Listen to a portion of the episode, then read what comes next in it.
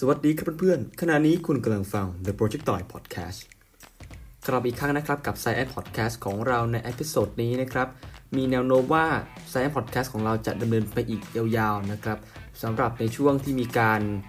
ไม่เชิงล็อกดาวน์เนาะในช่วงโควิด -19 นะฮะขณะที่อัดคลิปอยู่นะครับคือปี 2021 แล้ว แต่ว่าสถานการณ์ก็ยังไม่คลี่คลายนะครับคนที่ว่างๆก็มาฟังพอดแคสต์ได้นะครับเพลินๆอาจจะทำอะไรไปด้วยแล้วก็ฟังพอดแคสต์ผมไปด้วยนะครับ ได้สาระความรู้นะในช่วงนี้นะครับ ในครั้งนี้ผมจะมาพูดถึง1อาจไม่ใช่1สิ2นักวิทยาศาสตร์เลยนะครับ ที่มีผลงานโดดเด่นในเรื่องของการเริ่มฟอร์มวิชาวิทยาศาสตร์นะจากสมัยก่อนที่วิทยาศาสตร์อาจจะไม่ได้เป็นวิชาที่ดู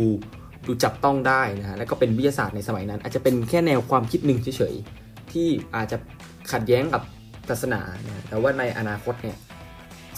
วิทยาศาสตร์เริ่มเป็นวิชาของตัวเองแล้วนะผ่านบุคคล 2 คนนี้ที่เริ่มฟอร์มวิทยาศาสตร์ขึ้นมานะครับแล้วก็เริ่มทำหลาย ๆ สิ่งที่ปัจจุบันนี้ถือว่าเป็นเรื่องสามัญมากในวงการวิทยาศาสตร์นะครับ ก็เป็นเรื่องราวของสองบุคคลที่อาศัยอยู่ในช่วงเวลาที่ใกล้เคียงกันนะแล้วก็เป็น Impact ความรู้ให้กับนักวิทยาศาสตร์รุ่นถัดไปอีกนะครับเป็นเป็นช่วงรอยต่อที่สำคัญมากในวิทยาศาสตร์นะครับ ระหว่างยุคโบราณกับยุคอ่าผมจะเรียกว่ายุคกลางของวิทยาศาสตร์แล้วกันนะฮะถ้าแบ่งวิทยาศาสตร์เป็น 3 ยุคก็คือยุคอ่าโบราณ ยุคกลางแล้วก็ยุคสมัยใหม่นะครับคนแรกนะครับก็คือฟรานซิสเบคอนนั่นเอง เป็นบุรุษชาวอังกฤษนะครับเกิดในปี 1561 มีบิดาก็คือนิโคลัสเบคอนนะฮะซึ่งบิดาของเขาเนี่ยมาในาสายการเมืองนะครับไต่เต้าจากคนธรรมดานะเป็นข้าราชการสุดท้ายก็ได้ทำงานในสมัยของอพระราชินีนาถอลิซาเบธที่ 1 นะฮะตัวของนิโคลัสเองเนี่ยก็ส่งลูกชายของเขาก็คือฟรานซิสไปเรียนที่มหาลัยเคมบริดจ์นะฮะที่ Trinity College หรือว่าวิทยาลัย Trinity ที่เดียวกับที่นิวตันเรียนนั่นแหละครับฟรานซิสเองก็รับใช้งานของพระนางเจ้าอลิซาเบธที่ 1 แล้วก็ต่อมาในสมัยพระเจ้าเจมส์ที่ 1 เช่นกันนะครับตัวของฟรานซิสเองนะครับเป็นคนที่มีความเชี่ยวชาญด้านกฎหมายแล้วก็เป็นคล้ายๆกึ่งเป็นตุลาการด้วยนะฮะเป็นเป็นผู้พิพากษาสุดท้ายแล้วก็มาดำรงตำแหน่งประธานฝ่ายตุลาการเป็นนักกฎหมายคนสำคัญ แล้วก็ยังเป็นสมาชิกรัฐสภาอีกด้วยนะอ้าวคำถามแล้วเขาสำคัญยังไงกับกับวิทยาศาสตร์ล่ะนะตัวของฟรานซิสเบคอนเองนะตอนนี้ผมจะเรียกเขาเบคอนเฉยๆนะเพราะว่ามีพ่อเขาแล้วก็มีตัวเขาเองเบคอนเนี่ยมีความกระตือรือร้นในการศึกษาวิทยาศาสตร์นะฮะทดลองต่างๆนะครับสังเกตธรรมชาตินะฮะ ตั้งแต่พืชสัตว์ลมฟ้าอากาศภาวะแม่เหล็กนะฮะแล้วก็หลายเรื่องเลยการศึกษาค้นคว้าของเขาเนี่ยเขามีคติประจำตัวนะฮะเพื่อกระตุ้นให้คนเห็นคุณค่าทางวิทยาศาสตร์ว่า วิทยาศาสตร์คือความรู้ เอาง่ายๆ คือคนที่มีความรู้วิทยาศาสตร์เนี่ยมักจะมาพร้อมกับสิทธิบางอย่างอำนาจบางอย่างนะฮะซึ่งถ้าปัจจุบันนี้เรารู้ก็คือคนอ่าไม่อยากยกตัวอย่างประเทศไทยนะฮะเพราะประเทศไทยนี่ยังเป็นประเทศที่วิทยาศาสตร์ยังไม่เติบโตขนาดนั้น อย่างเยอรมันนะฮะนายกรัฐมนตรีเยอรมันในขณะนี้นะครับเป็นนักวิทยาศาสตร์นะครับจบด้านเคมีควอนตัมนะฮะแล้วก็ถือว่าเออแปลว่าวิทยาศาสตร์มีผลต่อความคิดของคนพอสมควรนะครับเพราะฉะนั้นวิทยาศาสตร์คืออำนาจตามชื่อของ episode นี้เลยนะครับเป็นคำกล่าวที่ยอดเยี่ยมมากคำพูดหนึ่งนะฮะเขาก็ของบประมาณนะฮะจากสมเด็จพระนางเจ้าอลิซาเบธที่ 1 แล้วก็พระเจ้าเจมส์ในการสร้างห้องปฏิบัติการรวมถึงการหาสถานที่ ให้นักวิทยาศาสตร์เนี่ยมาคล้ายๆพูดคุยแลกเปลี่ยนเป็นสมาคมนะฮะก็เป็นจุดเริ่มต้นของการก่อตั้งสมาคมวิทยาศาสตร์ขึ้นมา เพื่อจะเอาผลงานมาแลกเปลี่ยนการเอามาเสนอกัน ซึ่งเรื่องราวเหล่านี้จะปรากฏชัดเจนยิ่งขึ้นในสมัยของนิวตันที่มีการตั้งอ่าอ่าอ่าเรียกอะไรราชสมาคมเลยนะฮะในการตั้งเพื่อถกปัญหากันจะมีการนำเอาผลงานของนักวิทยาศาสตร์แต่ละคนมาพูดคุยกันนะฮะ เอามายื่นให้ดูว่าของฉันเป็นยังไงของฉันถูกต้องไหมคล้ายๆมาช่วยตรวจกันนะฮะอาจจะมีการช่วยกันเติมแต่งผลงานจนได้ความรู้มาใหม่นั่นเองนะครับก็ถือว่าเบคอนเองเป็นผู้มีคุณุปการกับวงการวิทยาศาสตร์เลยก็ว่าได้นะฮะเบคอนเขียนถึงงานวิทยาศาสตร์มากมายนะครับเริ่มพยายามจะกำหนดแนวทางแนวทางหนึ่งซึ่งปัจจุบันนี้เราอาจจะเรียกก็เป็นวิธีการทางวิทยาศาสตร์ก็ได้นะในสมัยก่อนเนี่ยมันก็แค่เป็นคล้ายๆ ปรัชญาแบบหนึ่งนะฮะ วิทยาศาสตร์ก็เหมือนแค่เป็นแนวความคิด เพราะนั้นวิทยาศาสตร์ในอดีตเนี่ยเราเรียกมันว่าปรัชญาธรรมชาติ มันคือการตั้งคำถามบางอย่าง เกี่ยวกับสิ่งต่างๆ รอบตัวเรา โดยที่บางทีก็ไม่ต้องมีสิ่งอ้างอิงได้ขนาดนั้นแค่ประจักษ์เห็นและพิสูจน์ได้ แต่สิ่งที่ประจักษ์และพิสูจน์ได้เนี่ยเบคอนเริ่มตระหนักว่ามันเป็นเรื่องจริงหรือเปล่า เขาต้องการความถูกต้องและก็แม่นยำของความคิดเหล่านั้นนะฮะ เพราะฉะนั้นเนี่ยก็เลย พยายามจะหาวิธีการต่างๆ ในการศึกษาด้วยการทดลองและสังเกต ซึ่งเป็นวิธีการในปัจจุบันที่นักวิทยาศาสตร์ใช้เป็นอันดับแรกเลยนะครับไม่ใช่แค่การกำหนดแนวความคิด แต่เป็นการเริ่มทดลอง แล้วก็สังเกตผลการทดลองซ้ำๆเอามาพลอตนะฮะในกราฟ หรือว่ามาบันทึกผลแล้วแปลข้อมูลนะฮะวิธีการนี้นะฮะในวิธีการทำบางอย่างซ้ำๆซ้ำๆเนี่ยนะฮะแล้วก็สรุปผลเนี่ยได้ผลลัพธ์ออกมา เราจะเรียกวิธีนี้ว่าอุปนัยหรือว่า induction การอุปนัยเนี่ยใช้ในวิทยาศาสตร์เกือบทั้งหมดเลยนะฮะ การอุปนัยคล้ายๆเป็นการตีต่างนะจากการสังเกตเห็นว่าเหตุการณ์นี้มันเกิดซ้ำๆซ้ำๆซ้ำๆแล้วแนวโน้มมันน่าจะเป็นประมาณนี้ แล้วก็ใช้วิธีการอุปนัยได้เลยคือ สรุปข้อมูลจากการสังเกตและการทดลองอีกแบบหนึ่งคือนิรนัยนิรนัยคือเอาความรู้ที่มีอยู่แล้วเนี่ยมาสรุปอีกทีหนึ่งนี่นะฮะซึ่งหลักการที่นิยมมากกว่าคืออุปนัยนะฮะเช่นการชั่งน้ำหนักนะฮะการชั่งน้ำหนักแต่ละครั้งเนี่ยอาจจะมีค่า error จาก ตัวของวัตถุนะฮะหรือว่าตัวกระช่างหรือหลาย ๆ อย่างสภาพแวดล้อม เพราะฉะนั้นในการชั่งน้ำหนักวัตถุ1ตัวเนี่ยนะฮะหนึ่งหนึ่งอย่าง เราจะต้องชั่งหลาย ๆ รอบ เพื่อเอามาหาค่าเฉลี่ย แล้วก็ประมาณเอานะใช้การอุปนัยหรือแม้กระทั่งอย่างหนึ่งเลยที่เกิดขึ้นในโลกคณิตศาสตร์นะครับหากใครเคยเรียนรู้นะฮะหรือว่าเคยฟังเรื่องของเกาส์มานะครับมีโอกาสจะมาเล่าให้ฟังเกาส์เป็นนักคณิตศาสตร์ที่ ช่วยพ่อคำนวณบัญชีตั้งแต่อายุ 2 ขวบนะฮะสองขวบเราอาจจะยังไปเล่นวิ่งเล่นแถวบ้านอยู่เลย แต่ว่าเกาช่วยพ่อทำบัญชีแล้ว ในชั้นป .1 นะฮะถ้าจำไม่ผิดครูถามว่าจงหาผลบวกของ1ถึงร้อยนะฮะเกาก็เสนอวิธีการวิธีการหนึ่งมา การเสนอวิธีการของเกาเนี่ยเป็นแค่การเสนอวิธีการขึ้นมา ซึ่งไม่มีการพิสูจน์แต่อย่างใด ก็เป็นแนวคิดวิทยาศาสตร์ทั่วไปนะฮะแต่ถ้าเป็นแนวคิดของเบคอนเนี่ยเขาต้องการทราบว่าไอสิ่งที่เสนอมาเนี่ยมีความถูกต้องหรือเปล่าผ่านสิ่งที่เรียกอุปนัย หลักการที่เราทำกับสมการของเกาส์นะก็คือการหาผลบวก1บวก2บวก3บวกไปเรื่อยๆอะไรอย่างนี้นะฮะก็ทำได้โดยการที่เราพยายามจะหาว่ากรณีเล็กๆ ก่อนนะครับค่อยๆแจงกรณีแล้วแพทเทิร์นของกรณีแต่ละกรณีเนี่ยคำตอบมันออกมาในทิศทางไหน สุดท้ายเราสรุปได้เลยว่าคำตอบจะออกมาในทิศทางนี้หากเป็นการคำนวณแบบนี้นะอันนี้แหละที่เรียกว่าอุปนัยนะครับหรือว่า induction นั่นเอง เมื่อนักวิทยาศาสตร์เริ่มสังเกตอุปนัยนะครับและมีการใส่สมการนะฮะสามารถสร้างอุปนัยเหล่านี้เรียกว่าในทั่วไปนะครับหรือว่า generalization ซึ่งแสดงถึงว่าสามารถควบคุมระบบนี้นะฮะระบบที่เราสร้างขึ้นมาเนี่ยโดยมีธรรมชาติเนี่ยควบคุมอีกทอดหนึ่งประมาณว่าสิ่งต่างๆที่เกิดขึ้นตามการอุปนัยทางคณิตศาสตร์หรือทางวิทยาศาสตร์เหล่านี้นะฮะจะมีตัวบงการก็คือธรรมชาติ หรือว่าถ้าเป็นผู้ประสาศาสนาคือพระเจ้านั่นแหละนะฮะมาควบคุมทำให้นักวิทยาศาสตร์ ในปัจจุบันนี้ก็ใช้วิธีนี้เป็นวิธีหลักในการาหาหรือว่าในการสรุปผลการทดลองนะซึ่งเป็นวิธีที่ยอมรับหากคุณเสนอมาว่าอุ้ยสมการนี้เป็นอย่างนี้เหมือนรามานุจันนะฮะโดยที่คุณไม่ได้มีการพิสูจน์โดยใช้อุปนัยหรือพิสูจน์วิธีการใดวิธีการหนึ่งเนี่ยก็จะไม่ได้รับการยอมรับนะส่วนมากการอุปนัยในวิทยาศาสตร์เนี่ยใช้กันบ่อยคณิตศาสตร์มักจะใช้กับเรื่องที่เป็น pattern นะครับวิทยาศาสตร์นี่ใช้แบบทั่วไปเลยนะฮะการชั่งมวลการวัดต่างๆนะฮะการ measure ต่างๆเนี่ยใช้อุปนัยทั้งสิ้นเลยนะครับ อีกแนวความคิดหนึ่งนะครับมาจากบุรุษชาวฝรั่งเศสนะครับที่ผมเคยทำเรื่องราวของเขาไปแล้วนะฮะก็คือเคอร์เนเดกัสนะฮะหรือว่าเรเนเดกัสนั่นเองเกิดในปี 1596 นะครับส่วนมากเนี่ยเราจะเห็นเดกัสในมุมมองของนักปรัชญามากกว่านักวิทยาศาสตร์นะครับแต่จริงๆแล้วผลงานผมเดกัสนี่หลากหลาย แล้วก็ความคิดของเขานี่ค่อนข้างจะเปลี่ยนแปลงพอสมควรเป็นในบันดาลใจให้กับนิวตันด้วยนะครับในเรื่องของเอกภพนี้ นะหากใครอยากจะฟังก็ไปฟังได้นะครับในเรื่องของนิวตันก็จะทำซีรีส์ไซแอนนิสเสร็จแล้วก็น่าจะทำนิวตันต่อนะครับเดกาสนี่นะฮะเป็นคนที่มีความคิดที่ใหม่แปลกใหม่มากนะฮะถึงแม้เขาเป็นคาทอลิกเหมือนกาลิเลโอก็ตามแต่ว่าแนวความคิดเขาเนี่ยเหมือนการเอากาลิเลโอกับฮาวีมาผสมกันเอาจริงๆน่าจะเก่งกว่าสองคนนี้ด้วยซ้ำนะฮะแต่ถามว่าทำไมเขาถึงไม่ได้ค่อยรับการนิยมเท่าไหร่ เพราะว่าแนวความคิดสุดมากนะฮะมันเป็นปรัชญา ปรัชญาคือสิ่งที่จับต้องยากมากนะอ่าเวลาถกปัญหาปรัชญากันนี่ค่อนข้างจะปวดหัวอยู่นะครับเพราะมันหาข้อสรุปยากมากนะเออมันใช้ความคิดที่เป็นนามธรรมเกินไปนะขณะที่วิทยาศาสตร์ในปัจจุบันนี้มักจะเป็นรูปธรรมมากกว่านะฮะอ่าเดกาสนี่เกิดในเมืองอ่าชื่อเมืองว่าอ่าลาเอนะครับในแคว้นตูเรนของฝรั่งเศสนะฮะเป็นเด็กที่ฉลาดแล้วก็เรียนโรงเรียนชื่อลาเฟรชนะฮะในแถบแม่น้ำรัวซึ่งเป็นแถบที่ผลิตไวน์นะฮะของฝรั่งเศสเลย ขณะที่ศึกษาที่ลาเฟลชนะฮะก็ได้เรียนรู้ผ่านกล้องของกาลิเลโอนี่แหละนะฮะแล้วก็เรื่องราวเกี่ยวกับคอเปอร์นิคัสที่บอกว่าดวงอาทิตย์เป็นศูนย์กลางจักรวาลนะฮะแล้วก็เรียนรู้เรื่องคณิตศาสตร์ด้วยเมื่อสำเร็จการศึกษานะฮะด้านนิติศาสตร์ที่มหาลัยปัวติเย่นะอ่าหลังจากนั้นก็มาอยู่กับาการต่อสู้รบนะฮะสงครามศาสนา ระหว่างโปรเตสแตนต์แล้วก็คาทอลิก ซึ่งเขาเนี่ยอาสาเข้าร่วมทัพโปรเตสแตนต์อะค่อนข้างแปลกนะฮะเพราะว่าเขาเป็นคาทอลิก ค่อนข้างแปลกว่าทำไมไปเข้ากับโปรเตสแตนต์สงครามเนี่ย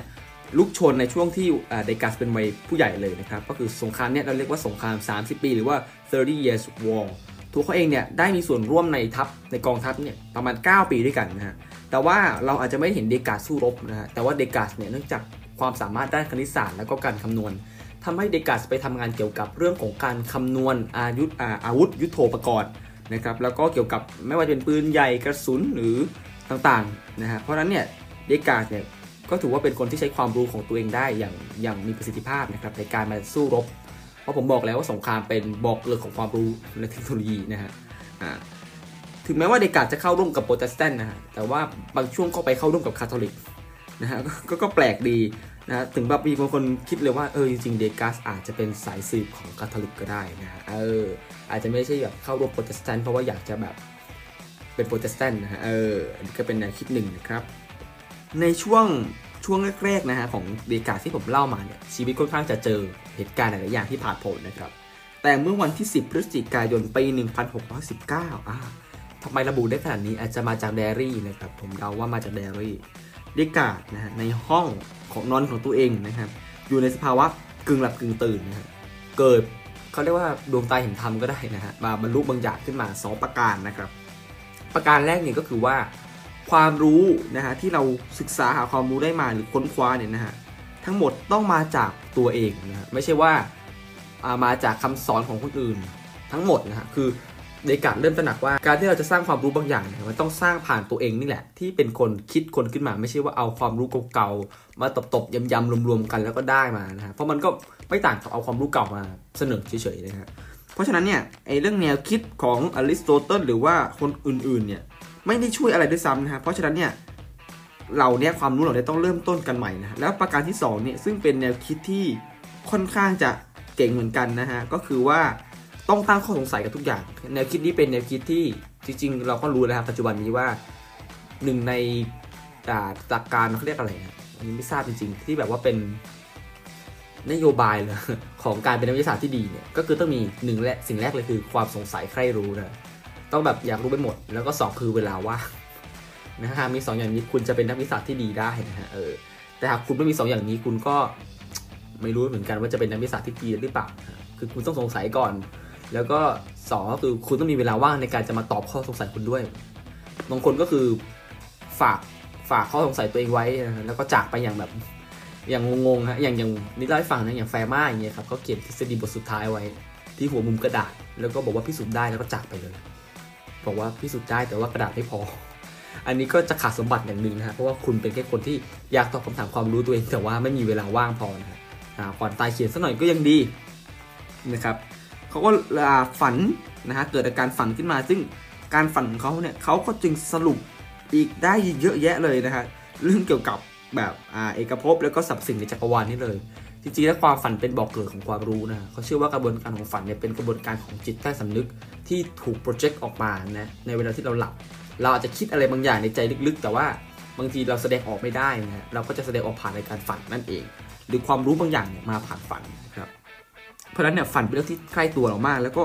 หลายๆ คนได้ ไอเดียความคิดจากฝันนะตั้งแต่เดกาสเองเลยหรือว่าเป็นไอน์สไตน์นะฮะหรือแม้กระทั่งในทางจิตวิทยาเนี่ยนะฮะฝันถือเป็นเรื่องสำคัญมาก ในทางจิตวิทยา เพราะมันจะสื่อออกมาด้านในลึกๆอันนี้ในทฤษฎีของฟรอยด์นะครับฟรอยด์ได้กล่าวเอาไว้นะครับทำให้เกิดอีกแนวคิดหนึ่งเลย ซึ่งเป็นแนวคิดที่ก็ใหญ่เหมือนกันในเรื่องของความเป็นตัวฉัน หรือว่าร่างกายจิตใจนี่แหละนะฮะเพราะว่าในสมัยก่อนเนี่ยเราเชื่อว่า 2 อย่างเนี้ยร่างกายแล้วก็จิตใจเนี่ยมันเป็นสิ่งเดียวกันนะฮะสมองเนี่ยเป็นตัวรวมของจิต แต่เดกาเสนอทฤษฎีที่ค่อนข้างจะแปลกและแหวกแนวมากนะฮะผ่านคำพูดคำหนึ่งของเขานะครับ ซึ่งเป็นภาษาละตินนะฮะอ่าก็คือคำว่าอ่า Cogito ergo sum นะฮะซึ่งหมายความว่าฉันคิดฉันฉันจึงมีอยู่นะฮะเพราะฉะนั้นเนี่ยการบอกว่าฉันคิดฉันฉันจึงมีอยู่นะฮะเป็นการระบุไว้เลยว่า